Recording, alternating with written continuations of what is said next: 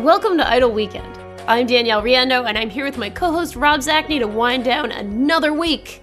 And this week, we're talking about something that's near and dear to both of our hearts, very relevant right now, and that is marathon gaming. So I just, and we're recording this on a Monday, I just came off of a 72 hour gaming marathon uh, for the launch of Waypoint. So waypoint.vice.com, plug in my new website. Uh, so I haven't slept much. And Rob, I know you've been doing some marathon sessions. You've been doing some deep dives into games. So we've both been like hitting it hard this week. So what have you been what have you been into that you've you've done this deep dive on? Uh, so I was really I needed something kind of dark and grim and sort of down at the mouth. It's Halloween. To, yeah, yeah. Um, and and so I found myself drawn to uh, to The Last of Us because uh, because oh, wow. I, really wanted to see that scene where that little girl eats it uh, yep. one more time because yep. that that is a brutal opening to a game uh, with a brutal transition into gameplay. Uh, and I was just like, that's a really great, like that's a powerful moment in a game. Uh, it is, and as flip as I'm being, uh, it, it, it is just a just a really brutal moment, especially because your first minutes of the game are sort of inhabiting uh, that girl's shoes. So I only intended to play a little bit of that, but I ended up sure. playing through basically the entire Boston section in like one oh, wow. sitting.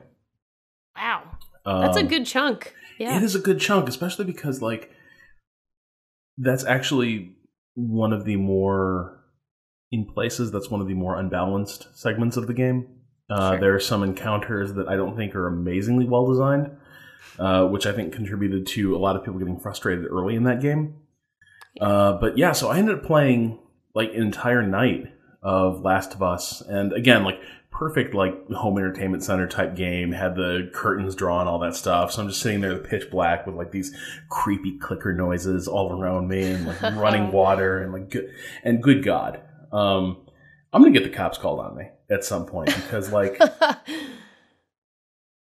so The Last of Us has a really good uh, sound mix in that it's it's it's got a pretty decent volume. And then when all hell breaks loose, like the dynamic range is it, really has a wide dynamic range, so shit gets like really loud and intense. Uh, and so once like the shooting starts, uh, I become acute like acutely conscious of just how deafeningly loud and violent it suddenly sounds in my apartment, sure. and it's an open courtyard, so like it sounds an awful lot. Like if you were like a few doors down or something, it would sound an awful lot like people are getting like shot and screaming. Um, so um, had had little concerns uh, about that, but you know it was Halloween weekend, so so who really cared? Uh, so people are just getting shot. Yeah, I mean you know it's you know yeah, Halloween. Yeah, pretty it's part much. Part of the festivities. It's, it's, part of the craziness. Places. Yeah, here in America. Yeah. uh, but I'll t- I'll tell you this: like it was so satisfying to have one of those really long sessions. I think that was that was why I probably like ended up playing a little bit longer than I intended to because I just haven't done this in a while. And it was really this is a weird it was weirdly relaxing. Yeah. Like I think for me I became really conscious of like the way really getting like sucked into a game can be an amazing escape for your brain. Like, in the sense that, as stressful as it is, it can be completely absorbing. Like, it's it's almost like meditation, and it just sort of wipes out your other conscious thoughts. It sort of shuts down the inner narrator, yeah. and you just sort of like become completely invested in the game, the characters, and the task at hand. And man, it was good to get back to that. Yeah yeah, I miss that. I miss those days of, of when I was a bit younger and I could be like, I'm gonna sit down with a video game for you know six, eight hours or whatever and just be completely enveloped, especially a good video game that's not constantly sort of throwing you back out into the real world. Well, that's right, because it, it didn't count. Like, that never happened with a shitty review game, right? Like, that experience yeah. didn't happen, because then you're just watching the clock and being like, all right, so I think after like six, eight more hours, I'll, I'll let myself start writing this review. And then, and yep. then maybe this will be over. And then, and then a game just becomes like a horrible detention uh, session. But yeah, that, that feeling of like really being engaged uh, is increasingly hard to come by, especially because as you get a little more mature and your life gets a little more complicated, boy, is it hard to sort of justify keeping your ass planted in that chair. Uh, you know, past the two hour mark. For sure. it becomes like a wonderful indulgence to have time to do any one thing. And that's kind of with everything, not even just games. It's like, oh, I wish I could sit here and watch, you know, the entire season of Westworld or whatever. I that's not even out yet, but you know what I'm saying? Like it becomes this wonderful, amazing indulgence that it's it's a little sad. It's kind of like, well, you know, I've gotten older and my life is complicated now and I'm busy and it's like now that I have, you know, a salary to to, you know, perhaps buy the entertainment that I would enjoy, it's now like, oh, but so little time to enjoy the fleeting pleasures of of the mind, of of games or of, you know, movies or other experiences. Well, yeah, but like that's I think that was maybe one of the things that started hitting me uh, this weekend. This is probably gonna be a theme for me in this in the show because um, there's there's a few other things I'm gonna get to later uh, yeah. that have me in in mind of this. But like at the end of that night, I felt really sort of relaxed and liberated because it turns out like it's it sort of felt like I've been denying myself these nights a lot of times because I'm constantly like already sort of trying to anticipate tomorrow and get ready for yeah. it and like try to stay ahead of it. So like, man, what bills do I need to like? Oh, I should I should look at the budget tonight.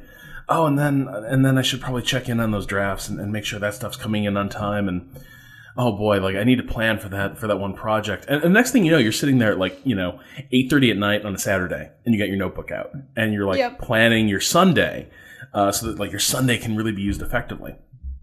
and the thing is, like does that like does that ever really get you anywhere? Because like that's something I'm current like that was sort of the realization at the end of the night is like yeah I just blown like five hours on on Last of Us. Yeah, it's it didn't really, really matter. Of, exactly, it's kind of like okay, we have you know relatively nice lives out of out of the humans who live on this planet, right? I, I would I would say that at least I would say that from, about myself. I have a pretty nice life, and I feel like yeah, maybe there are times I need to actually be like, you know what? Fucking enjoy it. You have a nice life, and like, it's good to acknowledge that and acknowledge the things that you have that are good, and also be like, sometimes it's really fucking okay to take that time and, and do a you do you. You know, like like the treat yourself mentality sometimes needs to just happen. And sometimes it's okay if that happens with something solitary like this, like a really great game that you can just put your brain in and enjoy yourself. So I applaud that, Rob. I, I applaud you doing so. Something else that I, th- I think was sort of was sort of key to that experience is like a game can encourage or discourage uh, that feeling. Like Last of Us is is really good at sort of drawing you in, in part because it's it's it uses a lot of really effective storytelling, right? Like that is a game that kind of grabs you from grabs you by the throat yeah. And its entire first act is just like running from like it, it, there are slower moments, but everything is framed in such a way that like as as an audience member, you kind of want to get to the next thing. So even though there were several break like points where I could have like taken a break, I was like, ah, uh, you know what? I'll just I'll just get through this next sequence, right? I'll get through this. I'll get through the uh, the abandoned skyscraper, and then I'll call it a night. Well, okay, I'll get through the historical museum, and then I'll call it a night. Ooh, yeah. like downtown crossing. Oh, this is a cool sequence. I'll okay, oh, one more. Such a cool part. Yeah. Yeah, and and so it keeps sort of like changing it up and, and changing what it's asking of you. Like, you know, one minute it's a very high stakes stealth game. The next the next minute it's a uh, you know, it, it, it's a uh, it's a walking simulator, and the next minute after that, it's a it's a really violent action game, and it can it can toggle between those uh, situations uh, really fluidly. Um, but it sort of it keeps changing it up so that it doesn't really invite stopping as much, which is a really huge juxtaposition with um I'm also playing Mafia 3 right now. Oh, good, and good. I'm running into that open world game problem of like every time it's starting to like you know it's, it's getting some momentum after that prologue like every time starting to like feel like okay we're really cooking with glass with gas now yeah. it's like okay but maybe you should stop. Go back to your hideout. Deposit your money because that's what that's what every badass mobster wants to do. Oh, is yeah. run to the bank and put his money put his money in there. You do get uh, a concierge not long after who will just pick it up for you. But yes, that But is. there's there's a lot of housekeeping though, right? And Yeah, it's like, oh, is. one of your one of your uh, lieutenants has like left a kickback. It's not very much money, but it's just sitting there on the map. You should you should go, you should drive over there, check it out, and, and and get that kickback. And and so there's all these little like bite sized missions, and like you know they're fine, they're whatever, they're they're, they're okay. But I think it's one. I think it's another reason why it's not just that my life has changed that uh, doesn't allow for a lot of these like marathon sessions, but it sort of feels like a lot of games the way they're made are definitely like almost tailored for people who live these really like chopped up uh, lives, right? Like yeah.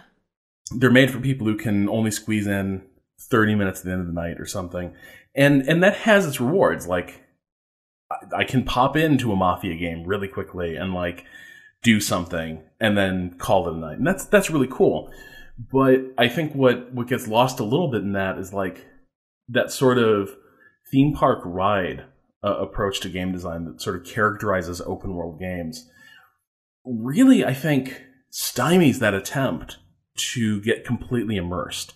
And I don't care like I don't care about immersion in the like the holodeck like sense where it's like Right. I need to like inhabit a completely virtual world.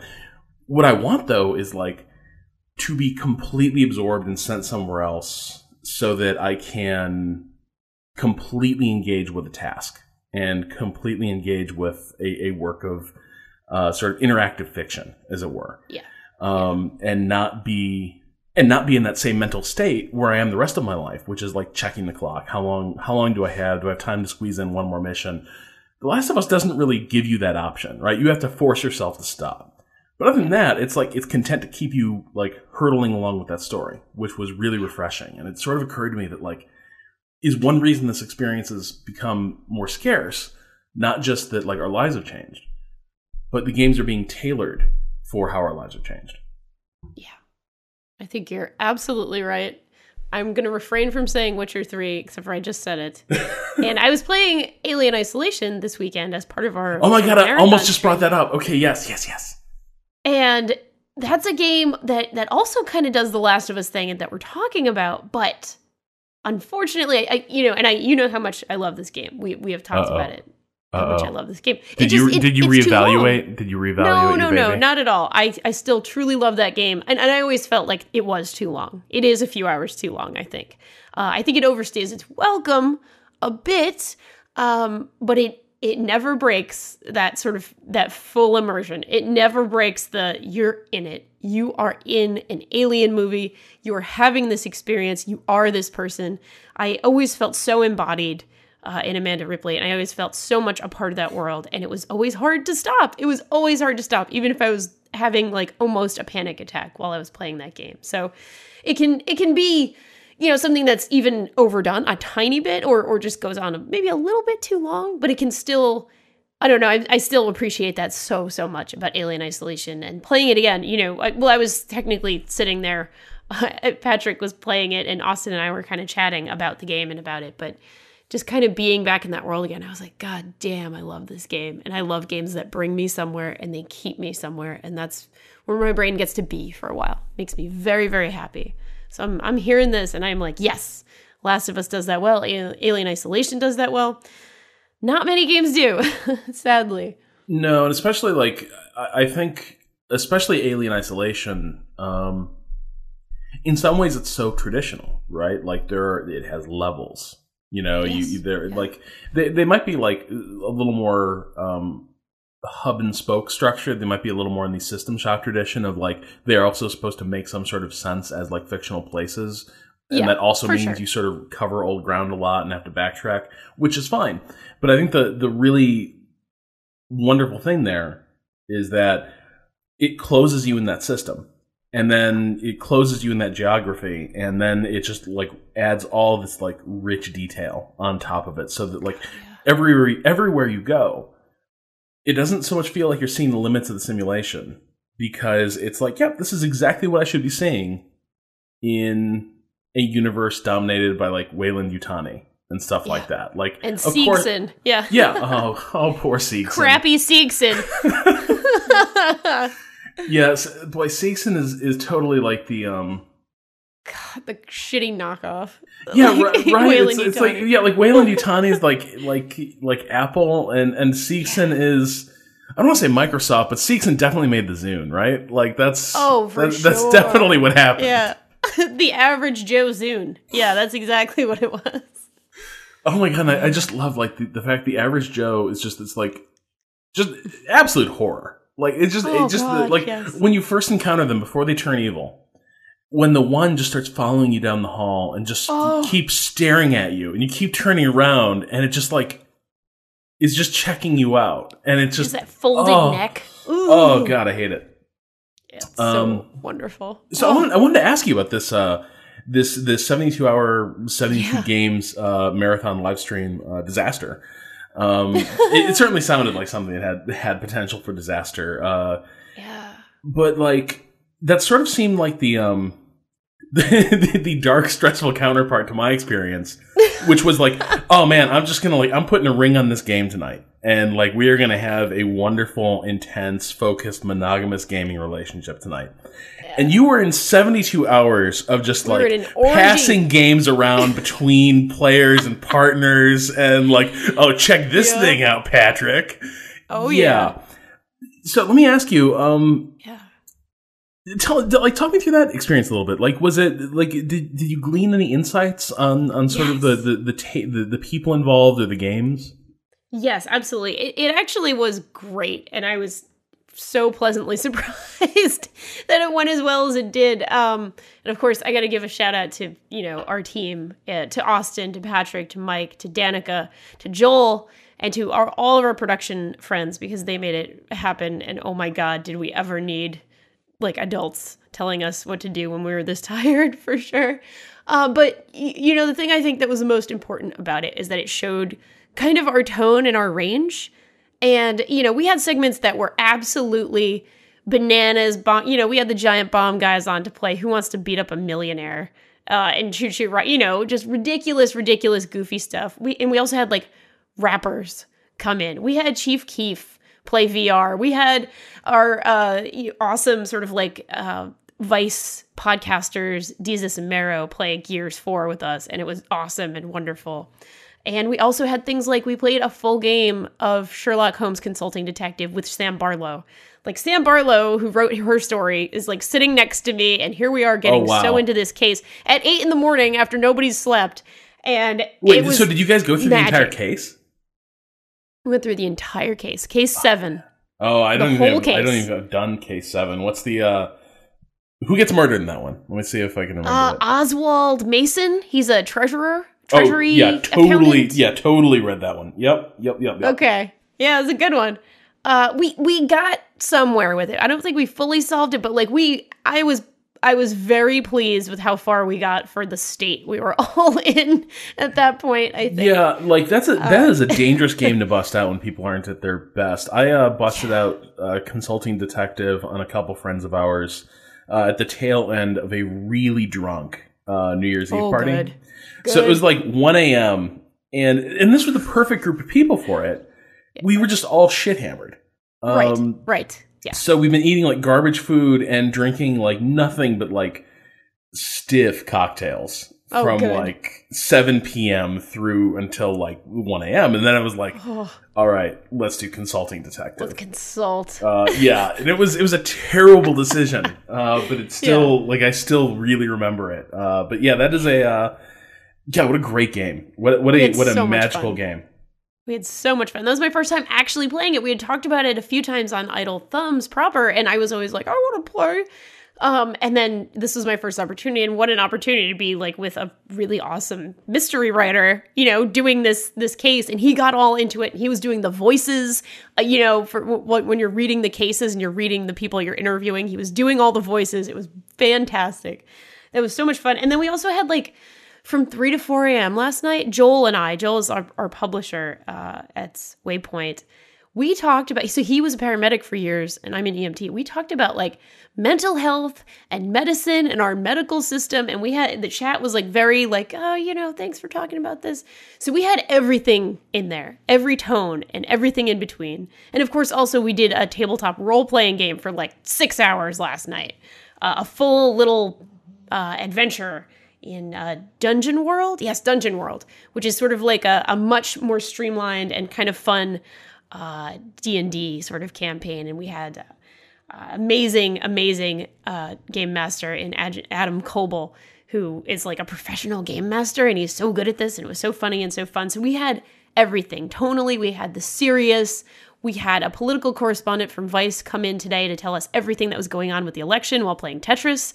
Like we had everything, everything. And that made me so happy and feel like, hey, it's actually possible to do this with a gaming website. We don't have to do, you know, sort of just the usual coverage. We can actually have all these different kinds of people from all different races and backgrounds and sort of professional backgrounds and who are good at all kinds of different things. And we can have them come on and play games with us and talk to us about what they do and sort of what's going on, what their relationship to games is. And it was friggin' magical. Like it, it actually, you know, I don't, I don't want to. I'm not tooting our horn. I'm just, I'm just so pleased it went well, but also that like it No, shows like- all these different things no, that toot, we can actually toot do. away. Like you should justly be be proud of that because that was actually one of the things I was really envying was that sometimes games media can feel a little airless in that it's Yeah, it's yeah. all games media people who are always involved in discussion around games, but there's not.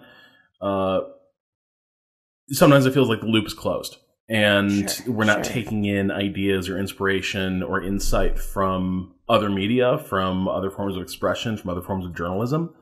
Yeah. And it was really cool to sort of see Vice sort of um, um here's a dangerous corporate ass word, but like seeing Vice sort of leverage its media relationships and its own breadth to do something uh, really interesting with uh, like not like it was it was a, it was a game stream, but it also sort of hinted at like the direction that I, I think you and Austin uh, and Vice want to go. Yeah, I, I'm really, yeah, I, I'm just, I'm really pleased that we can do that and that we have the space to do that. We're being allowed to do that, and Austin has like carved out this path. You know, editor in chief Austin Walker, our our sort of like our leading man. Yeah, okay, we got in, it. Austin's you know. great. Yeah, okay. Austin is fantastic. that's yeah. and it's all you need to know is like Austin running a website. Austin, Austin, You know? Austin. Oh, I know, but it's true. He's great. No, no, I, I, I know. It, this is this is the this is the like this is the Austin Walker coveting podcast. Is like Yeah. if only Austin were here. It's only it's Austin it's sort of the, the waiting for Godot of podcasts, right? It's like, oh no, we have to save that topic for when Austin's around, you guys. Oh God, we gotta keep it for Austin. Leave it for Austin. Don't burn the don't burn the cast. I mean, Leave it's, it it's true. Have we talked? We, we are both obsessed with cyberpunk, but have we talked about cyberpunk since Yeah. Austin was on the show? No, we have not. Not really. Because- not really. We've been would we do saving it for Austin. Yeah, See, this is we joke. It's real. yeah. It's the the, lo- the love is real. Like we are, we're waiting for that special moment to uh to talk about cyberpunk again. The love is absolutely real. And I also learned a little bit about like the power of, you know, this is my first week at a new job. And uh, that was hilarious because it was, you know, long hours and then then this ridiculous thing Yeah, that's a rough week. that we did. I, I slept at the office. I mean, you know, slept for like two to three hours at a time. We all kind of slept at the office and we were all obviously very tired. Um, but nobody got snippy. And that is the greatest thing ever. Oh that makes me have God. so much confidence. Like, I really actually mean that. Nobody got snippy. Everybody was, I got your back, man. I almost fainted on Friday night. I was just so exhausted. It was a long week even before sort of the whole thing and I just wasn't feeling great and I was scheduled for something and everybody was like don't even worry go lay down you know like we'll cover it and then of course I was happy to to jump in and cover things for other people who got tired it was like a very that's a good thing to learn I know this is sort of like inside baseball I didn't necessarily learn that much about games in this particular context but like I learned that my team has my back and that No. I'm happy to have their back and that's fucking real that is important you know No, that's that's so important because like the same job can be either the easiest, most joyous thing in your life, or it can be absolutely Hell. like soul crushing, life destroying. Yeah, absolutely. And a lot of that comes down to like who are the people in the foxhole with you, um, Yes. and Yes. like there are people, you know, and that's and that's really cool. You had this this experience because like.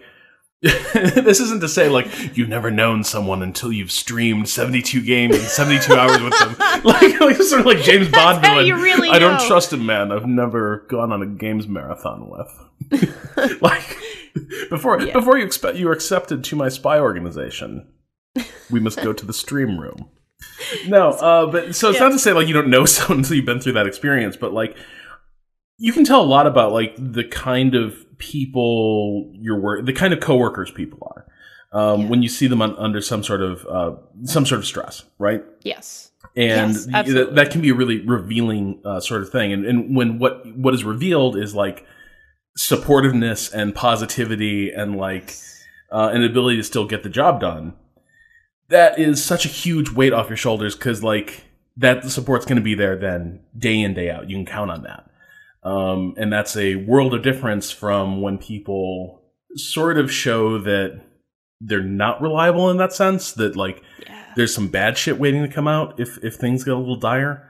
Um, yeah. and that's and, and and that's when like the neg- that's when a job becomes toxic. Yeah, yeah, absolutely. So I'm I'm real glad that it went it went in the positive direction. I'm I'm really glad too because I'm just relieved that like like you and I weren't talking before the show, and like I'm really glad that like the the top of the conversation wasn't like like Austin's a monster. What have I done? like Did you he know? seems he seems really nice, but like no, he's he's, he's just like stomping puppies' faces in the background. Like I'm not sure if anybody noticed that, but yeah. yeah, he's like he's like Citizen Kane with with a with a with a doctorate. Like it's it's it's fucked up. Yeah. Yeah. No, he's the best. Everybody at Waypoint's the best. Makes me happy. And I've I've been plugging, but it was a hell of a marathon and I still have not like really slept. I did take a nap afterwards and that was good, but yeah, sometimes it, and you know, this was like the ultimate expression of sort of the way we play games. Like I was tasting a whole lot of games, but some of the games we played for several hours. Like I we played that Sherlock Holmes game for a whole campaign. We played an entire dungeon world, you know, full adventure. We played you know, I played a, a good solid hour of Dishonored. I played a good solid hour of Donkey Kong Country Tropical Freeze. Awesome game. Uh, you know, so so I got to have like a good taste of several games. Yeah. We played a lot of terrible games too, and that was instructive. Oh, I did learn something about video games in general. I, I will say this uh, we played Harvester, um, which is, uh, you know, this ridiculous 90s FMV adventure game, point and click adventure game known as the most violent adventure game ever. However, it was actually like hideously, hideously offensive, like racist as fuck, incredibly homophobic, incredibly sexist, incredibly misogynistic. And you know, we're we're playing this game and it was it was myself and Patrick and Pat Bear uh, and we're and we're all we're like sitting there like, oh man. And we were having that moment, I think, all internally, like, should we turn this off? Like this is this is awful. Like this like, is actually awful. This is not the fun goofs we were expecting. Yeah. Like we're we like it's gonna like, be like oh, Phantasmagoria but bloodier. Yeah. Exactly. And exactly. instead it's like, what if it's like really shitty tr- like really, really, really shitty birth of a nation? Yeah, basically. And we got to this point, and I hope I'm not spoiling this for anybody who wants to watch the, the video of it, but whatever, it happened already. We get to this point where, you know, you meet this guy. He's he's like this fucking edge lord in a top hat. He's like a mortician in a weird, like dingy laboratory. And Pat looks over at us and he's like, I bet this guy made the game. And we we crack up. We're like, yeah, it seems like the type. I shit you not, like 10 minutes later, Patrick who's at the computer is like, guys, guys, he really made the game. That's really the guy who made this game. And we we it kind of redeemed the whole thing because we were like, okay, now we know where we're at. Uh and you know, we kept playing because it was like, okay, this is an artifact of a time, and we're gonna look at this and you know, have our moment with it and see what's going on. And we kind of did our PSA thing where it was like, this is why satire requires thoughtfulness. Uh, because if you can't tell if something's satire or not, you're not doing your job well as a writer. So uh, you got to be careful with that. But man, that was a lesson. That sure was a lesson in uh, video game streaming and the 90s and what the fuck. Sometimes it's a. Sometimes you're in for a rough ride when you put in something you thought would just be a goofy piece of shit from the 90s. yeah, yeah. It, those uh, those old FMV games can be a real crapshoot, but uh, Whew. yeah, I, I, would forgotten uh, how problematic uh, some of those some of those little fuckers can be. But I, I, think also like I like I never encountered a lot of them. Right? Like I never even heard of Harvester because I mean I hadn't either. Yeah, yeah. Like because usually like that was that stuff was sort of screened out by the tastemakers of the era, right? Like you just well, you the just crazy didn't... thing is. uh, Harvester, we played that on Steam. That was something that Nightdive, who are otherwise put out like the System Shock remake and the Turok remake, you know, other games that are like They oh, rescued that from obscurity. They picked Harvester to bring to Steam, and I'm still trying to figure that one out. I really am. Have they I'm brought other FMV like- stuff to, to Steam? I am not sure. I, I just kind of, you know, I had played the System Shock and, and Turok and a couple of other things, and I, I didn't know Interesting. about this one. Yeah. So Well, hopefully, um, hopefully they make some better choices. Uh, yeah, Harvester stuff, wasn't but- wasn't the best. All right, so uh, yeah, I think I think we all uh, we all learned a great deal about marathon gaming. I think I think maybe you had the the richer experience, but on the other hand, I'm kind of glad I slept. yeah, I I can't wait for that. That'll be nice. That'll be good. Oh boy. Well, I think on that note, talking about sleepiness. Nah, that's not a good segue. It's okay. But on that note, I think it's time for us to handle our weekend correspondence. Got some good letters this week, as always, and we're going to go right into those. So, our very first letter comes from Garrick. Garrick, Garrick, Garrick. Hey R&D. After listening to Danielle talk about Westworld and the way we behave in relation to game AIs, I was reminded of my bachelor's thesis at the end of my philosophy degree about the application of ethical reasoning to decision making in single user virtual worlds. In my research, I found the framework of virtue ethics offered an interesting lens for thinking about behavior towards non sentient NPCs.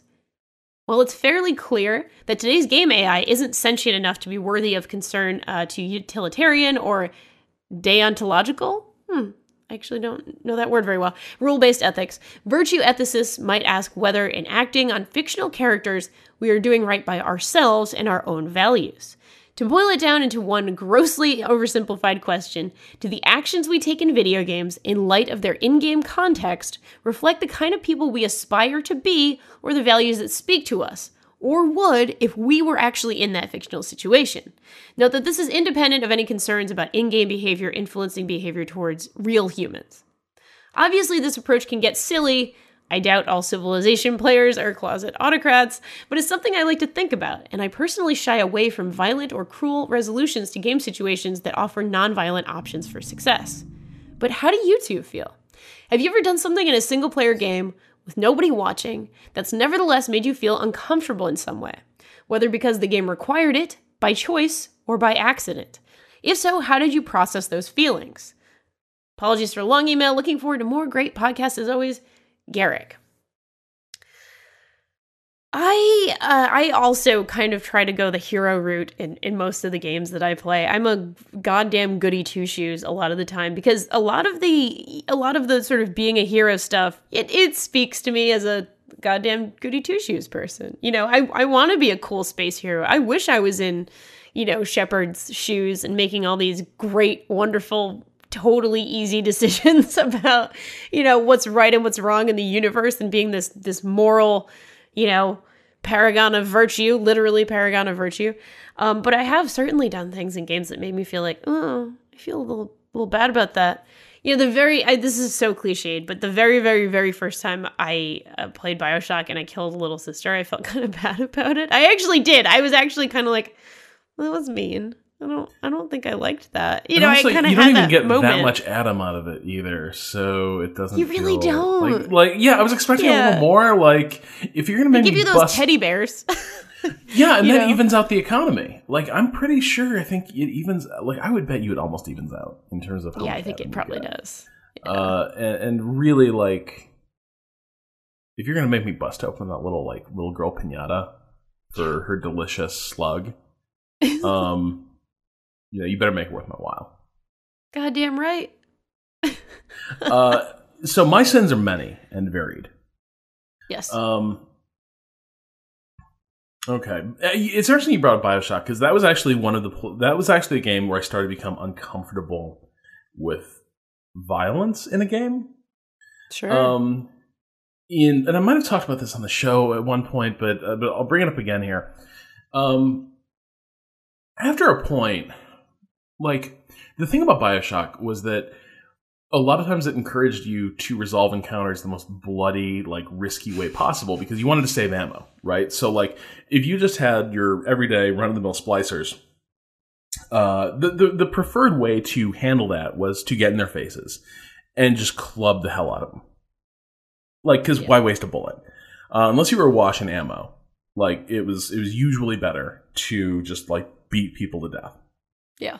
So that required getting close to getting close to these characters that after a point started to really freak me out a little Yeah. bit. Like there were certain levels, like you, you could hear them down some stairs, right? You'd you'd hear them with their with with their you know cr- like crazed ramblings and everything, and it started to touch on this weird like you know like representations of, of severe mental illness uh, in games Yes. and, and media and, and the way that's often used as a signal for like these people are a massive threat to you and they are hideous and they are scarcely even human they must be destroyed and that can be a little uncomfortable and especially it gets uncomfortable when like as started to happen to me in bioshock i started to really fucking hate these things like Mm. i hated like because because it was it was because i was i was constantly like paranoid right? I was constantly looking over my shoulder like what's what's coming down? What's what's after me? What are the footsteps? Where are they? So i started really hating the sound of these people ranting to themselves, you know, like screaming, like, you know, it's.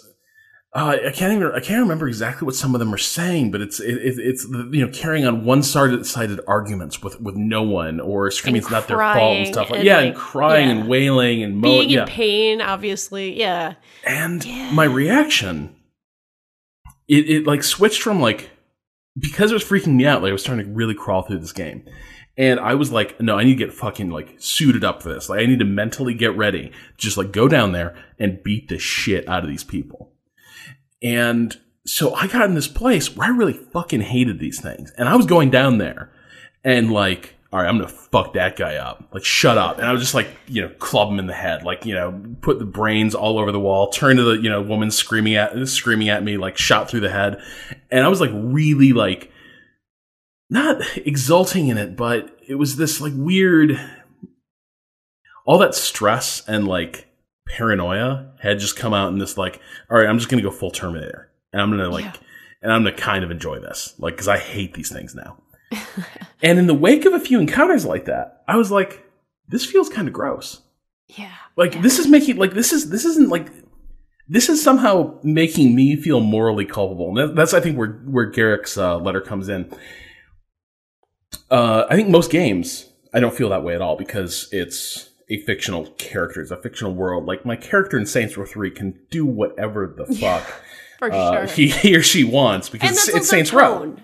Yeah, that's a Yeah. tone question too, where it's like this is obviously a cartoon. Yeah. We're all on board with this kind of thing, Right, know? like nobody's really dead, or it doesn't really matter that much. Um, yeah, it's it's it's it's actually a, a charming comedy about friendship. It's the Big Lebowski of games, but like Bioshock isn't really a laughing matter in that situation. But it was this it was this weird moment of like this feels like somehow the muck and the mire has gotten onto me, yeah, and I was like, I think I need to approach my the rest of this game differently. Um, and because it's Bioshock, I still killed everyone. Let's be clear. Like I still like like don't worry. This is not like how this is how I beat Bi- Bioshock non-violently. no, no, no, no. Yeah. I like I still murdered everyone, but I did it in a much more decorous fashion. Like instead of just like going down there with a with a hunk of like wrench or something like that, and being like, "Yeah, screw you," and like smashing skulls in. Instead, I became very much like, um, well, they're just mad dogs. You know, I was I was very picture picture Atticus Finch, but like covered in the weapons at the end of the Matrix, right? Like think of like Atticus Finch meets Neo at the end of the Matrix, and that's kind of what I was doing. It was like, well, Yeah. this is unfortunate, but and then kills fifty people. Uh, that's kind of how I went about it. But in that weird like for, for that like two hour period where like my freak out was at its maximum and my frustration with these enemies was was at its maximum. Um, it was one of the few times where I've ever really been left feeling ill by some in-game violence because it seemed like it had crossed out of the game in some way, and I found that really weird. Yeah. Um, the other thing that I want to bring up is uh, I have absolutely presided over genocides in uh, EU4. And it's weird because, like, okay, so in Civilization you can launch nukes, but one Civilization nukes are they aren't real nukes. Like, they reduce the population of a city, but it's not like a modern ICBM would, you know, just like erase uh, an entire area. done. Yeah. Yeah, exactly. You can have a nuke is just a really big, satisfying bomb in uh, in Civ. So that, that stuff doesn't count. What I'm a little more ambivalent about is in Europa Universalis. Um, so a little explanation. Mhm. One of the things that sort of keeps you from just sort of steamrolling across the entire planet in EU4 is that every region has sort of its uh, its native nationality, its its native uh, like national identity, and at the start, like most countries in that game, most nation states only have uh, like one national identity, right? So the issue you run into as you expand is that like you're France and you're rapidly expanding across Europe. You've conquered parts of England. Uh, you're into Spain. Uh, you're almost up to the German border. The problem you have is that a lot of the people in your country don't consider themselves French, and Mhm. therefore you have this like sort of inherent level of unrest. Um, and that can be dealt with a number of ways. You know, you can sort of crack down and uh, allow for more autonomy, and or you can send in more troops to occupy. There's a lot of ways you can handle it.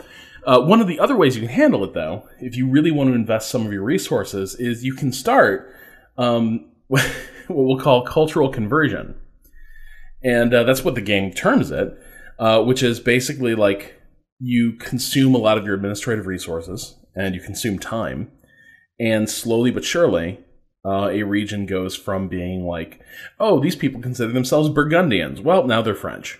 Cool. Huh. Um, and actually, that often first starts with converting them to the appropriate religion. So there's a whole systematic like process of um, of conversion. You know, first you take their faith, um, and that can be hard, uh, be, especially like getting people from one sect of Christianity to yours isn't super difficult. When you're trying to like convert someone to Islam who's like diehard Catholic and they're not your nationality, it gets it gets pretty difficult. It's a little Uh, gross too. yeah, there's a lot of coercion involved. Yeah. So the thing that can happen though, as you start converting people these uh, na- these these national identities, is that whatever group they're originally part of, um, well, a couple things can happen. Uh, sometimes your your your empire can accept multiple identities, like as like, as like first class citizens. So you can have like a polyglot empire. Um, they're a little bit inherently less efficient, but it's still sort of a cool way of like incorporating. Oh, we're Turkish and we're Greek, and you know we're sort of this cool like melange of of, of identities.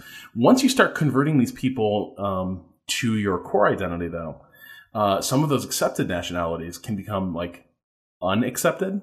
They can like Sure. the game sort of reacts and says, "Oh, these are second class citizens now," and if you push it far enough, you can actually erase these identities. And the game just sort of comments like, God. yeah, that identity is kind of gone. Uh, and the few people who are left are basically reduced to like serf or slave or nomad status, uh, but they're politically inert. Um, so congratulations, you're done. You've done it. Oh my god, it's so weird to, to you know have that be a, a mechanical like game element, like a sterile kind of like element on a on a on a page, kind of like like it's it's just so weird to me. It's so wild to me that that's like how it's how it's done in in like those systems. Yeah, I mean, well, I mean, Paradox are unusual in that like they sort of tackle it. Like this yeah, is no, it's the- good. I'm just uh I'm just like expressing like wow, what a thing, you know, like Well, what a thing, you know, to to have and Yeah, no, and, and that's and that's definitely the that's sort of the thing is like it, it's so bloodless that like at times you just sort of don't realize the import of what you've done. Like you clicked on four provinces, and Yeah. you're you converted these people to to your national identity, and the game does nothing to sort of like you know it doesn't say what cultural conversion means. Like you know it doesn't. It's not a game that's like uh, yo, you're you're running pogroms. You know that, right? Like you're burning down like houses of worship and like killing village leaders. You cool with that? It it, it, it doesn't really point to most of that, though occasionally you do have to confront like the uh, the effects of of what you're doing uh, in like in like narrative events. Um, but yeah, uh, it's so the thing is that's definitely one of those things that um, I've become more uncomfortable with in retrospect because like the first time I did it, I didn't really think about what I was doing until the message came up that like, oh, you've exterminated these people, and I was like, oh, I didn't know I was doing that. like I, I, was like, yeah. no, I was just trying yeah. to like I was just wanting them to be French. Like that was the idea. Like I wasn't like trying to like wipe these people out, but the game's like, no, they're wiped out, dude. Like they're gone.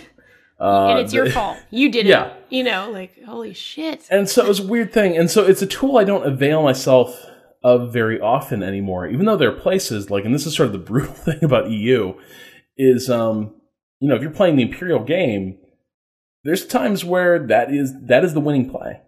You know what I mean? Like, sorry, if you wanted to keep expanding and you didn't want to be completely tied down administering your empire, um, you know what they say about omelets uh, and that's and that's kind of like that's kind of the lesson. Um, and and so you really have to sort of choose. Like, do you just you keep this imperialist train rolling, or do you try to look inwards and and sort of focus on uh, building a greater, you know, nation state, like you know, from within?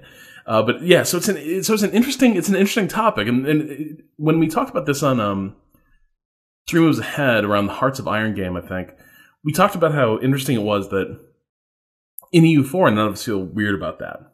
But if you were to take that out of the context of like the 15 and 1600s, and like suddenly it's the late 1800s, the 19, you know, the, the 20th century, yeah, uh, that those kind of mechanics become really dangerous to play with, yeah. really bad. Um, so yeah, um, in, in terms of did that make me feel morally culpable? The answer is I wasn't sure, right? It just felt weird. It just felt weird to be that all um, ends justifying means about the entire thing. And so it is a mechanic I tend to use sparingly, but I'm not going to lie, man. Like, it's still something I use a fair bit, you know, when, you know, it's the margins of the empire and like those people have their own nation state. It's fine. It's one province. Like, I'm absolutely, I'm absolutely pulling that trigger. Wow, it's a deep, yeah. I'm gonna go with what you just said because you you are more awake than I am, but also, yeah, that's a it's a hell of a thing, and I and I do worry. I do worry all the time about sort of what my thoughts say about me, what my fantasies say about me, and what my playstyle says about me if I don't kind of go on the the goody two shoes path. All right, our next email comes from Corey in Berkeley. Hey R and D, on last week's pod, though possibly two weeks ago as this is being read, Rob read an excerpt from a review that concluded with the rather dismissive notion that Luke Cage is doing nothing more than asking, but what about black on black crime?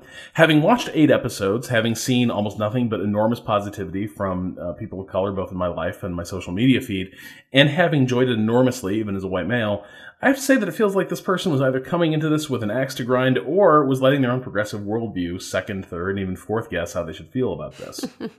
as someone who views themselves as extremely progressive, I have found myself at times rushing to either defend or condemn something that almost, almost reflexively before considering the larger picture.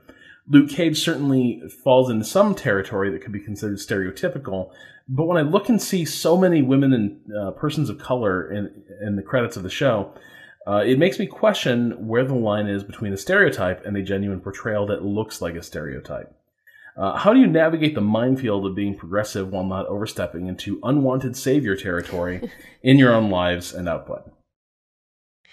Uh, I think this is a very, very good question, and I know a lot of people who struggle with this, at least at times, or or wonder if they're struggling with it, or if they're they're worried about struggling with it. And I think it's like this really is just a gut check thing. And it's also a be fucking thoughtful and read and listen to the opinions of, of in this case, people of color, and just go with your gut and and and do so in a in a way that feels honest and thoughtful. And that's just it. Like if you're someone who really really is just like no no i just you know i i you know like you feel so much white guilt and you're like i hate white people and i you know kind of doing that whole thing like Like it's it's okay to breathe and take a step back and be like, okay, all right, cool, man. Like here's what this is. Here's what this show is. Here's what it seems to be saying. Here's what people have read into this. Here's what people of color have said about this. Here's here's all this stuff. Here's all this information. Just go with your damn gut because I think it can be very very difficult to uh to to you know to to kind of walk that weird line between like have I said the right thing as a good progressive and here's how I feel about this thing. Um and if you the way you feel about something is that this feels racist or it feels gross or it just doesn't feel right, even even if other people have thought it was okay, it's okay to feel that way. You know, like it's it's it's okay to to have that honest reaction. That's um, I mean that's why we have the word problematic so that we don't have yeah, to own is, that feeling. It is. well, I mean, like no, but yeah, a little bit, right? Be like honest with your damn self is what I'm saying. Like, be honest with your damn self. Be thoughtful in the way that you approach everything. Be thoughtful in the way that you interact with people. But but be honest to your own opinion, the way you feel about something. Yeah. And yes, sometimes things are problematic. well, no, but I mean that's like to a degree that word can sometimes function as a smokescreen, but it can also express that feeling that like you feel there are meanings beyond what is positive in the thing you're seeing and you can't like you can't quite put your like you can't actually definitively call it one one way or the other but there's certain things in play certain themes uh, certain stereotypes certain things that like they're just they're just out there in this work and you're not sure they're being handled responsibly, but you're also not sure like there's anything like really culpable or, or, or deeply concerning about that. Like those are those are places where you know it, it merits a little more consideration. Um, yeah. But the other thing I remember is like audiences aren't monoliths. Like right. like it's it's easy to see like it was really interesting when Empire came out uh, because I that was another oh, case sure. where I saw a lot of uh, people in my feeds, uh, you know, uh, persons of color and, and, and such, being really positive about a show. And then I also saw a massive undertow uh, within those communities of negativity about Empire and especially about Lee Daniels. Um, and like, it, it's a reminder that like, man, there is no like there's no uniformity of opinion. You know what I mean? It's it's there, there's yes, every audience yes. has has its own uh, diversity and, and divergent worldviews, and that's something that uh, makes me feel a lot more comfortable about critiquing something that that maybe you know isn't even necessarily aimed at me or or is certainly speaking to a a different audience. Uh, but you also have to remember that hey actually everyone is entitled to their own opinion, and chances are you're going to find people um, with world like with very different lived experiences than you, uh, who will still somehow end up on the same side uh, of that argument with you. And so you, you sort of you know as you as you said said Danielle like you kind of got to just have your reaction and, and, and, call it like you see it. Um, yeah, and the other thing I try to I try to separate is just, and I haven't seen the show. Like I, I, I need to see it um, because I can't I can't too. comment on it uh, on it more than that. But yeah. um, I'm also very comfortable at drawing a line between like things that, in terms of their production, represent some values that I like, and then the thing that is produced. Like sure. I think it's awesome that Shonda Rhimes shows feature really diverse casts and cast actors sort of uh, breaking stereo, uh, you know, like cast against type uh, from time to time, provided that type is still like young and hot. Um, but uh, you know, I think that's that's all fantastic. Um, I also got through a season of How to Get Away with Murder and realized that that thing was dog shit, and I never wanted to see it's it. Grey's Anatomy. Yeah, and, and, so it's like you know, yeah. it's great that like there are these opportunities uh, opening up for uh, you know women and uh, actors of color. At the same time, it is perfectly valid to look at all that and be like, man, that's great. That's how more shows should be produced. They should also be written a lot better than that one. Uh, that's that's a totally fair reaction. Yes. Yes, it's okay to have a nuanced opinion, even though I know the internet doesn't always uh, seem conducive to that, or Twitter doesn't always seem conducive to that. But yes, it's okay to have that nuanced opinion. And the last thing I'll say on this is it's also totally okay. And here's where you need to have a little bit of a, a little bit of savvy But it's also totally okay to sometimes step back from the conversation as a white person and like read or watch or listen more than you talk. Like that's also an okay thing to do and sometimes a smart thing to do. Like to do the signal boost thing. It's okay to have an opinion. I just ask that you be thoughtful. Just in general, to everyone. I'm not saying this to you, Rob. I'm saying this to all humans. Yeah, but I gotta, world. Just try I, I gotta get in there. I gotta explain. But- like, I gotta tell people, like, Yeah. no, this is. Yeah. I've, I've sort of thought about it, and I, I've figured it out.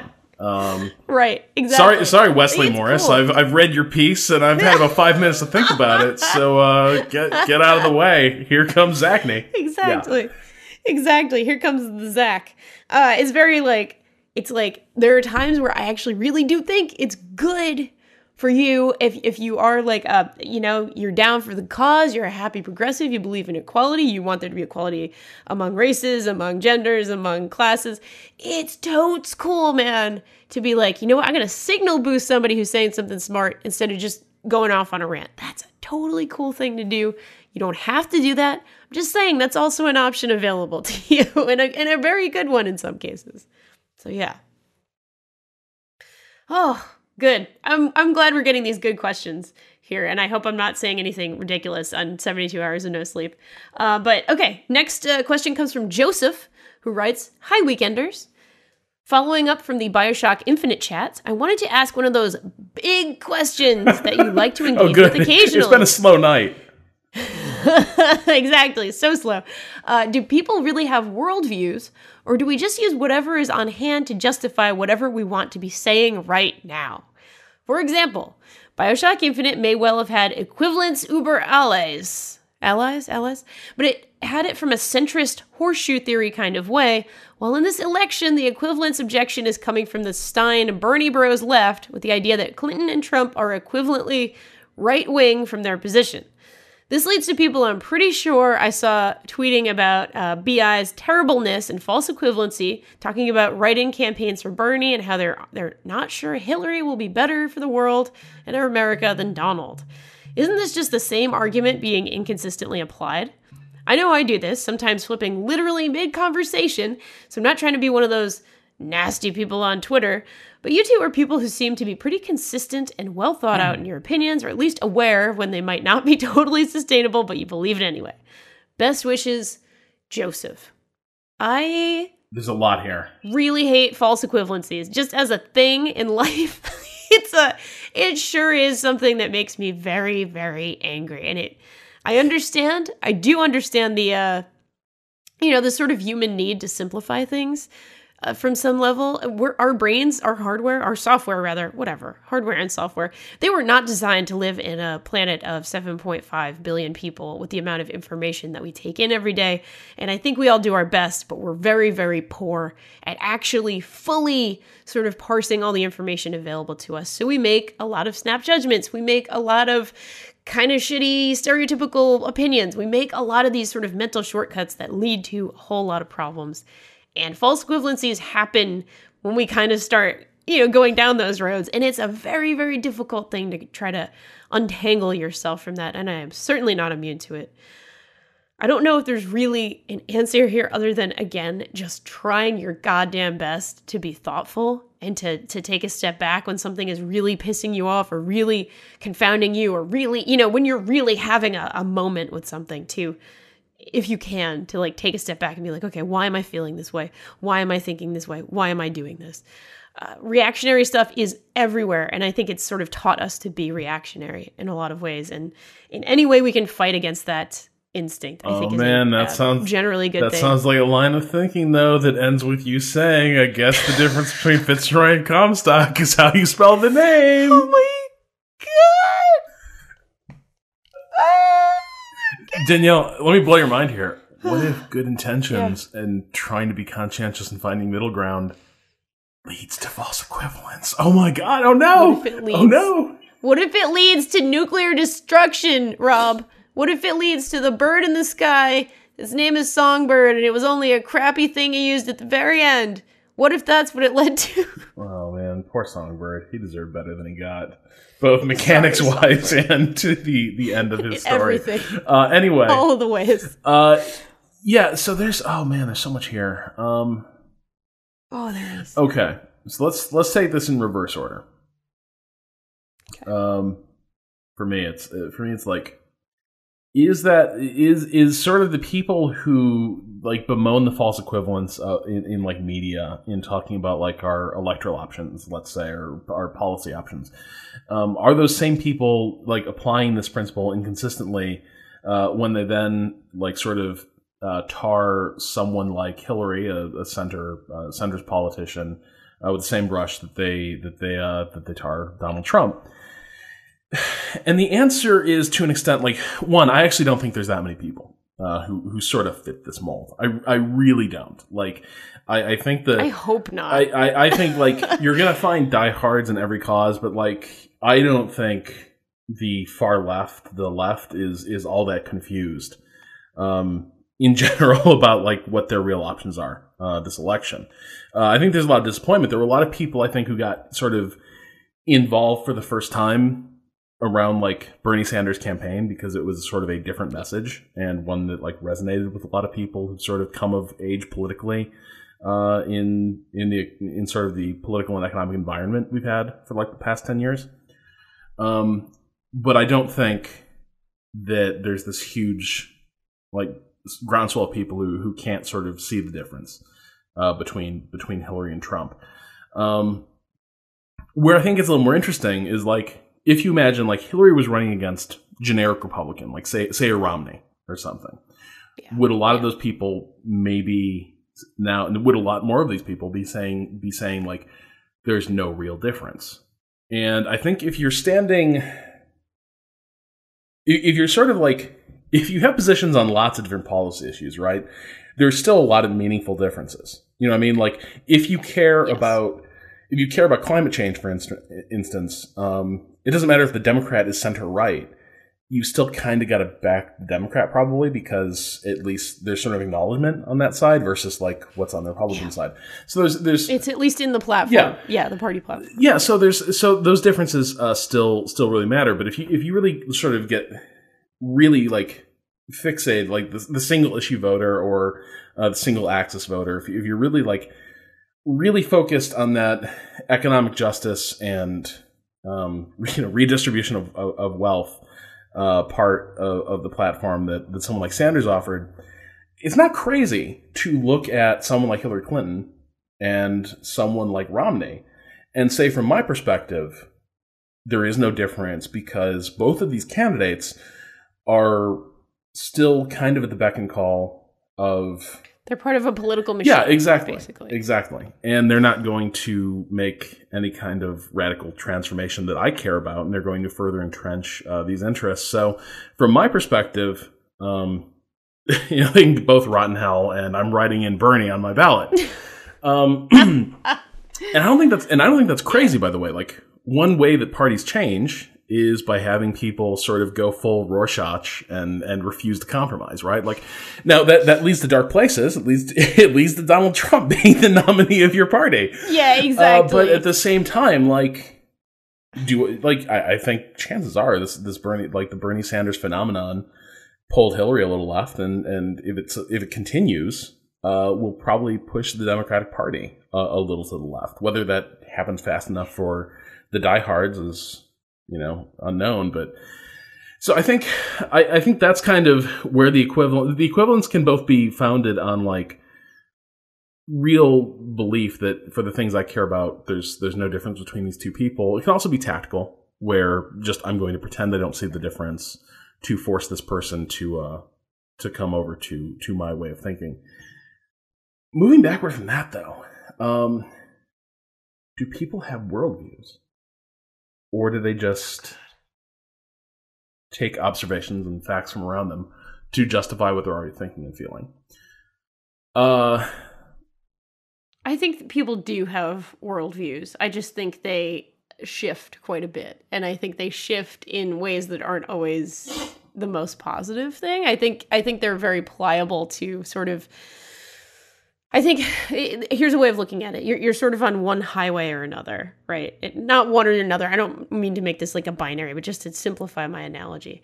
There's there's a whole lot of like side roads you can take for sure. There's there's different sort of general paths, but there are there are general beliefs you can have. Like somebody with a, a very, very, very serious um, feeling that they are in charge of their life and that people are responsible for themselves and being in charge of their lives.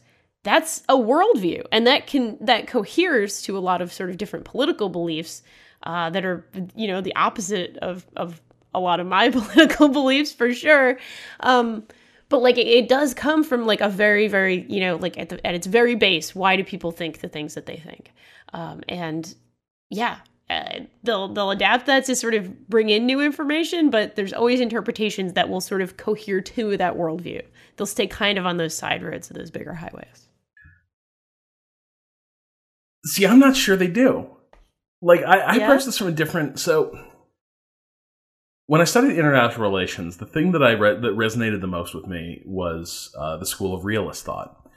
And the sort of defining feature of the realists is that everything is sort of about expedience. Like people, like people follow their self interest, and then everything else they build up around it is horseshit to justify that self interest. Like it's to create that narrative that like there was a principle, but really there wasn't. It was just you needed you you needed both for for to, to tell the world and to tell yourself uh, that that no, like there, there was a guiding principle be, behind the fact you totally screwed your neighbor.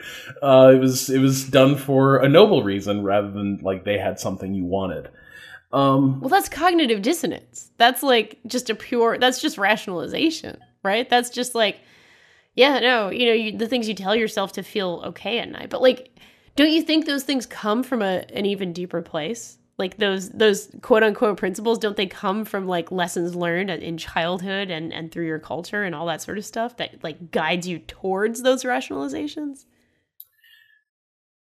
Yeah, but then we're in sort of hypocrisy is uh, what is it? Hypocrisy is the uh, is the homage virtue pays to uh, vice pays to virtue. Um, like no, I think that's I, I think that stuff like gives you your framework. Like I think that will determine the shape your rationalization takes. Sure. But I'm not always sure that it is what sort of determines where your sort of beliefs come out, right? Because like, look at look at okay, political okay. philosophers like like really labored hard over like so how good is divine right of kings? Like that's not an accident. sure. Like you have people like they spend a lot of time on that. Yeah, yeah. like boy, you know, I've, I've really thought about it. I've, I've, sort of, you know, I've sort of thought about my faith, and I've gone back to, of course, like first principles. Like you know, what is what is what is reality? What is perception? Um, sure. And having gone started from there, I think the guy born to the royal woman uh, should be the king always and never be questioned. I think that's that's that's the way this should that's the way this should work, right? Sounds good. Glad we're all agreed. So I don't know, like I think. Yeah, I'm trying to. I'm, I'm, I'm trying to like.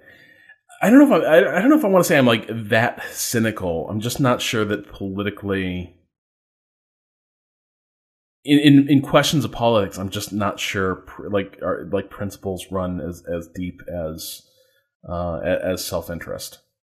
Um, I think that's fair. I think that's absolutely fair. Especially, you know, we are talking in a political context. I guess I'm thinking in terms of like your broadest, like I'm thinking worldview is like how you see the world, which includes political opinions and includes things like why, you know, issues of morality, issues of right and wrong, issues of ethics but it's not, you know, just limited to politics. But specifically with politics, I do agree that people mostly are are just trying to act in their own self interest. I agree with that completely.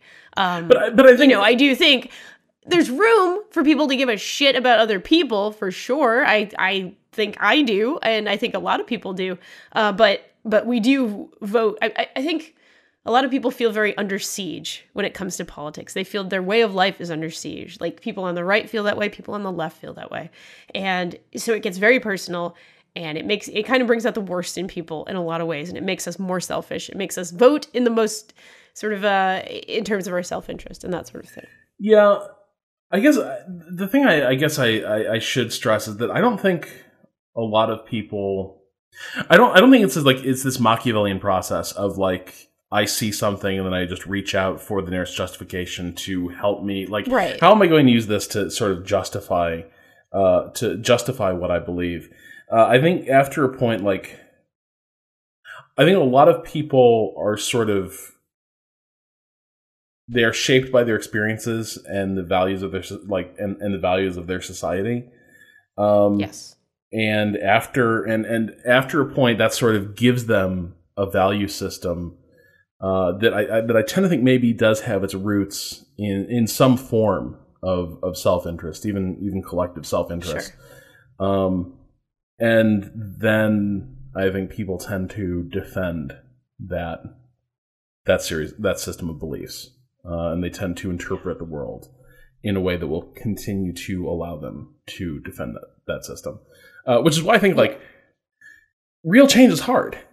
You know, like, like and I, I mean, like just changing minds, like is really, really freaking hard. And I think that's the the frustrating thing of like sort of the election season is that it's all it's all premised on this this notion that like well, we're having a great like we're having a debate, we're having a discussion about like the direction the country should go, and and and really like there's not like minds aren't going to change for the most part. The elections not like elections aren't decided on that. And that's that's sort of the the scary and, and amazing thing is that you know year after year, like it doesn't matter who the two candidates are.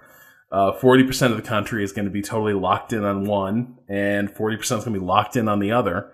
Uh, and then But it wasn't always this way. Is the other thing that's that's Yeah. crazy about it. Like we really are in an era of of incredible uh, divisiveness politically, and it you know not that not that it's ever been like wonderful and great. I don't even mean to begin to imply that by by any stretch of the imagination. But it it has gotten worse in the last couple of decades. At least the the term the time I've been a voter, things have gotten worse in that respect and and more cutthroat in that respect.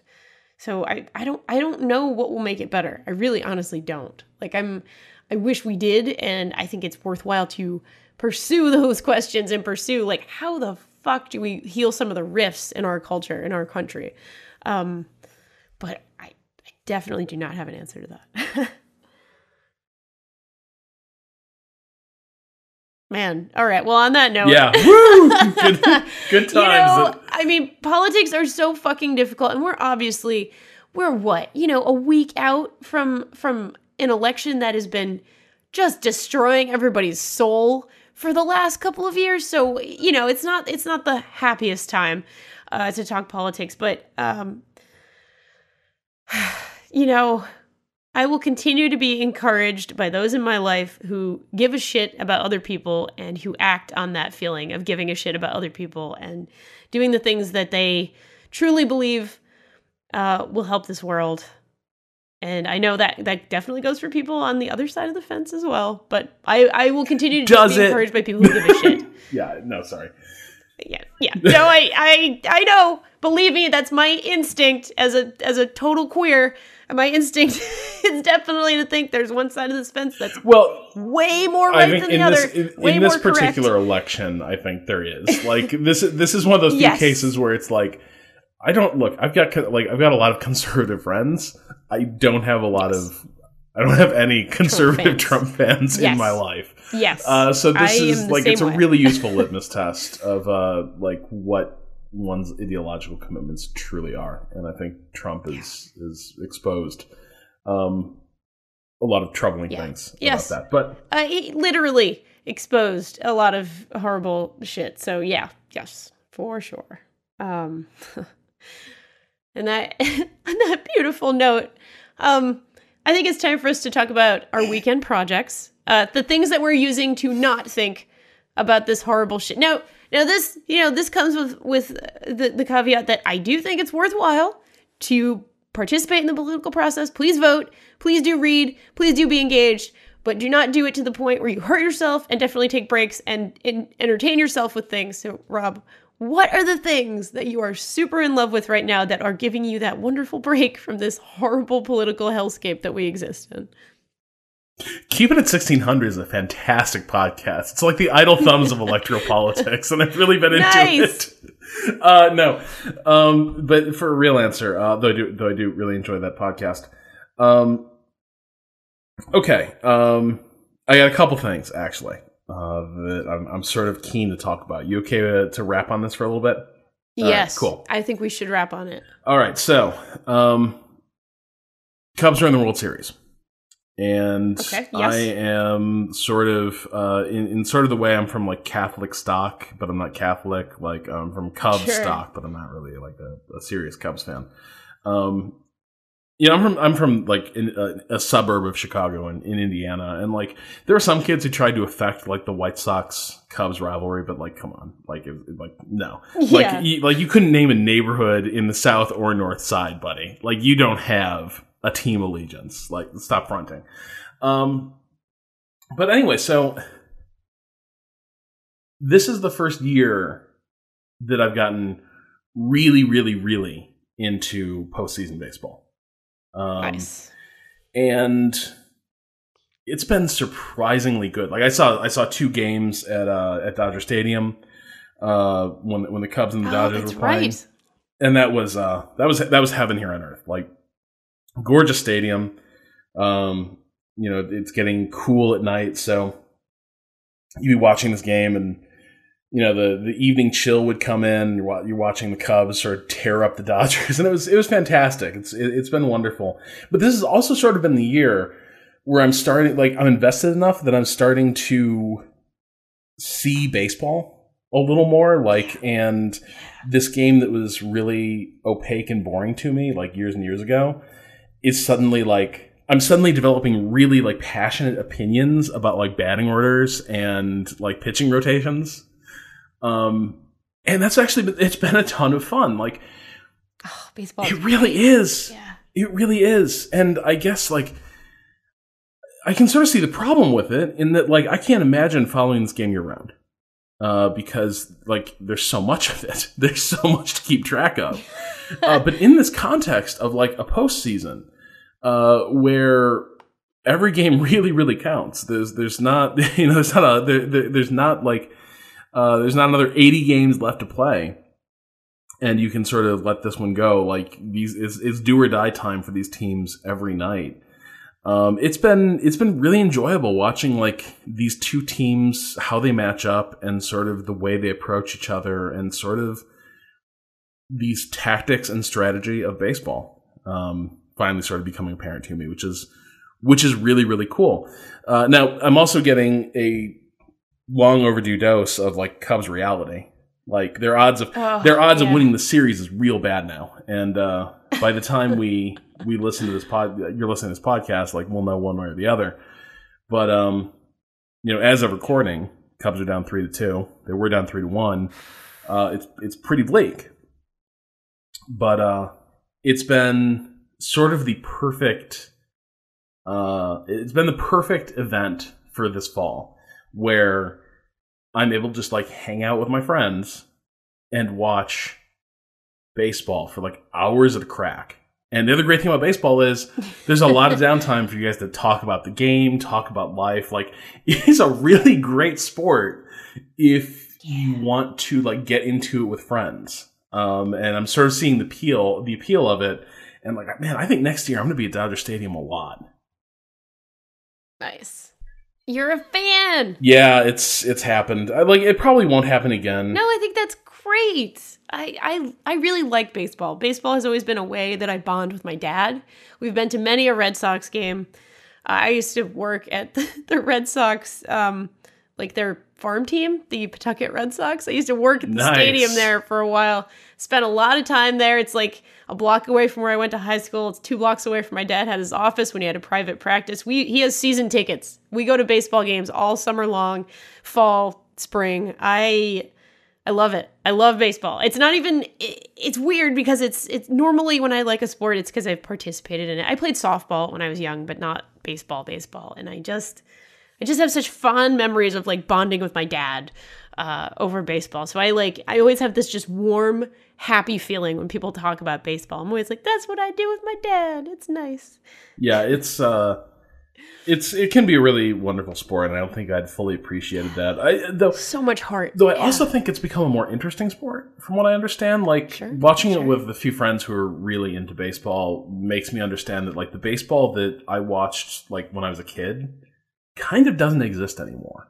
Uh the game has Sure. become very very different. Like Moneyball sort of gets at some of the differences um in how teams are composed, but it's gone beyond that now. Where like Yeah. even the way teams and pitchers like approach different batters and such, the sort of strategy of each out. Um, the game is is a lot less like nine guys go out and stand in a field and wait for something to happen. Like there's a lot more going on than there used to be. Is, is sort of how it seems. So uh, Yeah, that's yeah. that's been pretty cool as well. Yeah. So I'm, I'm reading this book, uh, Ten Percent Happier, uh, by Hmm. Dan Harris, which I'm finding kind of interesting. Um, so basically, it is a book about uh, uh, Dan Harris is uh, I think he was an ABC journalist, and he started having like you know it's a, str- it's a stressful job. Uh, he started having some issues that were like affecting his career and his health. Um, Yeah. and he started sort of going on this uh like you know sort of this del- this deep dive into self-help and like meditation and psychotherapy and stuff like that trying to figure out a way to like um as he put it like he wanted inner peace without the bad stuff uh is is sort of the way like like basically he wanted to continue being a really driven intense journalist in sort of this cutthroat profession. He wanted to do that. He wanted to excel at it. He wanted to keep like doing like you know he, he wanted to keep living his life basically. Uh so he didn't want any sort of like like hippie-ish detachment from from anything he, he wanted to be all in but he just wanted to stop killing him uh, quite so much. So the book is Sure. is one part like an investigation into a lot of different aspects of um, like uh, sort of the, the self help landscape uh, from both good and bad. Right, like who's out there peddling snake oil, and who actually has some like stuff that seems to be founded on a solid, a solid foundation.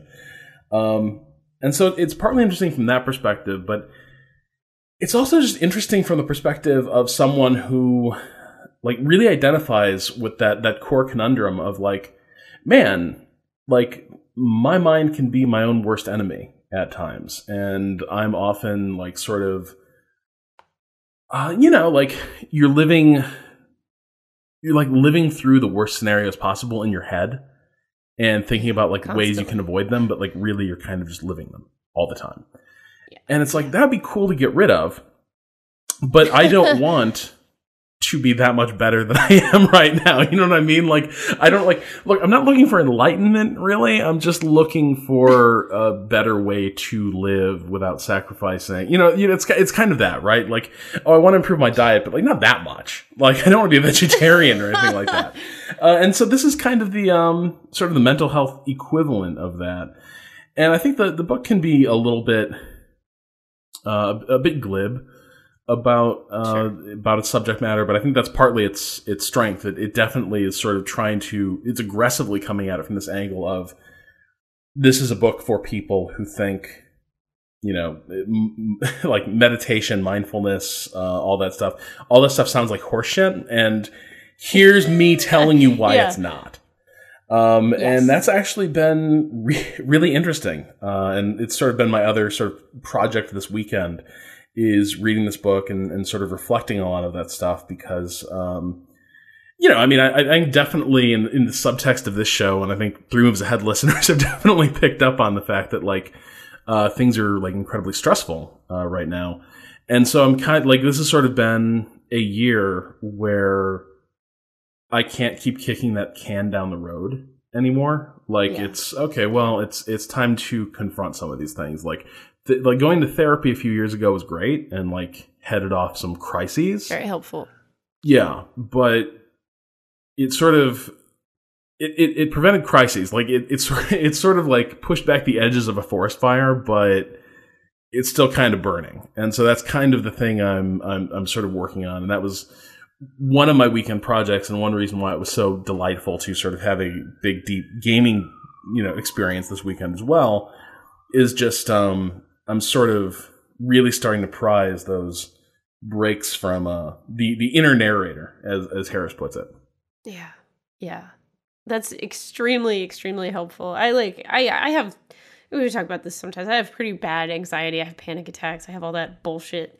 And uh, you know, it's been it, it does get challenging at times, especially when I'm like if I'm on my ambulance and I start feeling pretty bad, or if I'm like at work and you know it's been a year for me. I, I moved here to New York a year ago, eh, yesterday, uh, tomorrow rather. Actually, yes. Uh, sorry, I know you're listening to this in the future, but it's been a year, and I, this is my third full time job in a year, and I, there's been a lot of change. There's been a lot of pets. There's been a lot of all sorts of stuff going on. So I, I appreciate that a lot, and I, the older I've gotten, the more I've gotten to that point of like, I still have my salty New Englander of like, ah, you know, what is this shit, hippy dippy shit. Uh, but I also fully believe in like mindfulness and like, yeah, you know what? I, I actually even started um, doing a tiny bit of meditation again, basically. And for me, exercise is kind of, uh, you know, when I think about it, it is kind of a meditation for me, especially in the last 72 hours. I, you know, I took a little bit of time to do a, a quick workout every day and like, I needed that time. I needed that time to like,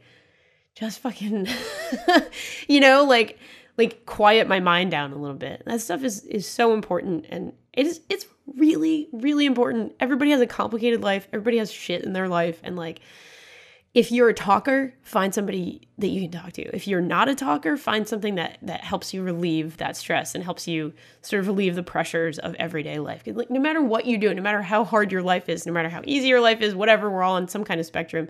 Like we're all human beings and we all need to like get some of that shit out and and deal with our shit basically. So it sounds like a fucking awesome weekend project actually, a very useful and a very very positive one. Yeah, definitely yeah. definitely has been. I think it's also sort of brought me face to face though with like that that core conundrum of like you know, it's uh that that sort of that atmosphere line, uh, you know, we love the things that hate us. Um Yes. I yes. that that it's definitely sort of brought me face to face with that as well because like there's this weird uh like a big a big thrust of this book is like you just need to stop like obsessing over things and like plotting how to get what you want and like living through painful yeah. memories and like sort of working through that stuff and you need to get rid of all that and i'm like man i kind of like that shit Like, but also, how the fuck do you actually do that? Like, it's one thing to say that, like, get rid of that shit, and another thing to be like, well, there's not like a physical chest of shit that I can toss. Like, well, that's that's actually the, the, bridge, the, core dilemma of the know? book. That's sort of what launches the uh, yeah. the author's investigation. Is that he sort of encounters like it's his first encounter with with sort of this philosophy is is with um, you know, one of those real like head in the clouds uh, self help types, and he, he sort of asks like, okay, yeah, you, like I get it, like stop doing that. How? And nobody yes. had a good answer. And so that sort of launches the investigation of like, okay, but like, how do you actually put that into practice without becoming like completely detached from from everything you value? Um, yeah. So that that's definitely an interesting part of this book. But yeah, I'm I'm still struggling with that like but do I even want to get rid of that stuff? Right? It's again like going back to the diet metaphor. It's like yeah, we all want to be like healthier and and fitter and like feeling better. But where a lot of the stumble is, we also want the ability to just like fuck it, like I'm gonna eat that entire coffee toffee crunch like ice oh, cream thing. Like yeah. I'm gonna do it. Like and you can't be like right. You, like don't don't take that away from me. I want to do it. And the problem is that like to a degree those things are incompatible and yeah so like this is this is kind of the issue is like a lot of things that I that I think people value about themselves that make you sort of ambitious and um, forward thinking and like make you a planner and make you efficient um, are also a lot of times coming from a place that is slowly killing you and that's sort yes. of a, a core dilemma and I'm, I'm sort of like thinking about that a lot lately, which is this yeah, I want to be a happier, more balanced person.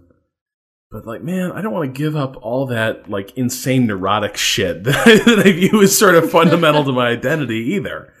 Uh, so it's it's an interesting um it's it's an interesting thing to be to be considering. Uh, yeah. But it's it's a it's a useful time to be doing so. Yes. Absolutely. I think that's a God, that's it's just so important. It's so important for all of us to kind of figure those things out as we get older. And also That's a good note. I feel like that's like the opposite note of, of how we ended the last segment of like everything's trash. This is like, well, you know, at least there's some hope. There's some path forward. you know, even if it's not easy, even if there's not enough toffee coffee crunch in it. So I'm I'm I'm glad. I'm glad that you're reading that. I'm just gonna say uh, I'm just gonna endorse it and I'll actually talk about it maybe when I'm uh, a, a little bit more present. But Sherlock Holmes Consulting Detective sure is a hell of a board game. Oh hell yeah! You should play hell yeah. it. We need to talk about that. you should play it. Yeah, we should. Yeah. We'll have a Yeah. segment uh, in a future show Maybe- for sure maybe- about that. maybe Austin will that's that's worthwhile. Maybe. Oh yeah, we'll get. Austin. We can't talk about it till Austin's no, back. we couldn't. We, we it wouldn't be. It wouldn't be right. How could we? Austin we? gets such a kick out How of it. How could we? We had so much fun. I had so much sitting next to Sam Barlow. I was geeking out a little bit because based on just how much I loved her story, I was really geeking out a bit. He was doing the voices, Rob. He was doing all the voices for all the people. It was great. It was so God good. damn Sam. Barlow was amazing. Oh man, it was so good. my weekend was garbage. can- Thanks, Danielle. Ah, I'm sorry. There, there goes all that meditation straight down the fucking drain. Oh, I'm sorry. I've ruined everything. I've ruined it. Oh, God. Well, now that I've ruined it, uh, I think it's time for us to head out and enjoy our weekends. This episode of Idle Weekend was produced by me, and it's hosted on the Idle Thumbs Network.